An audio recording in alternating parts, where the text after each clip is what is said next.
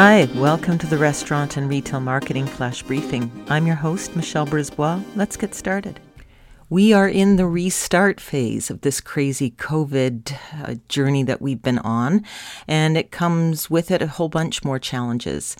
I have just posted a link in the retail and restaurant marketing Facebook page group, and it is a link to an article in Retail Insider today, and it is uh, a playbook from the Retail Council of Canada on how to reopen. It includes checklists and articles and all kinds of things that retailers and restaurants can use uh, to make sure they're covering their bases as they reopen.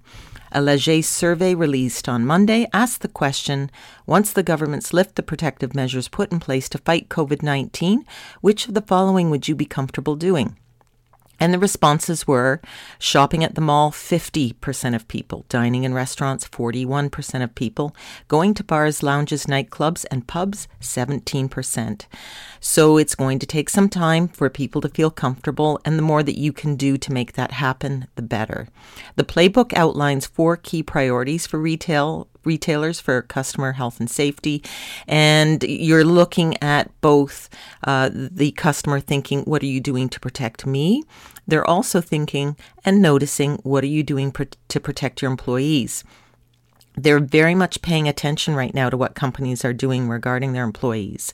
I was at a webinar today, and Kraft uh, put out an um, an ad that said simply, the last thing people need right now are more ads about peanut butter, and they made a decision to donate their marketing dollars earmarked for advertising to small businesses so that they could have money uh, to invest in their marketing uh, and keep them afloat.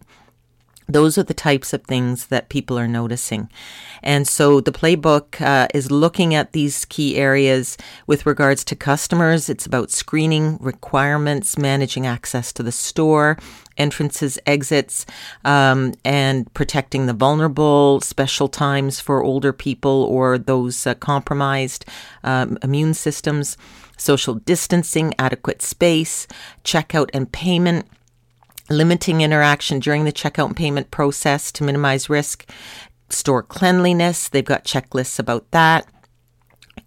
Key priorities for the employee well being include your safety and protective equipment, preventative equipment to make a safe workplace, uh, supporting employees through the pandemic in case um, maybe the kids can't go back to school. Are you giving flexibility to parents in terms of um, time to help with schooling?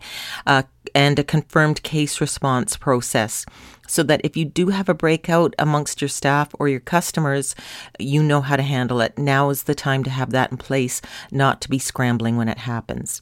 So, uh, as I said, that will be in the Facebook page for restaurant and retail marketing, and uh, we will talk to you tomorrow. So come on, let's get out.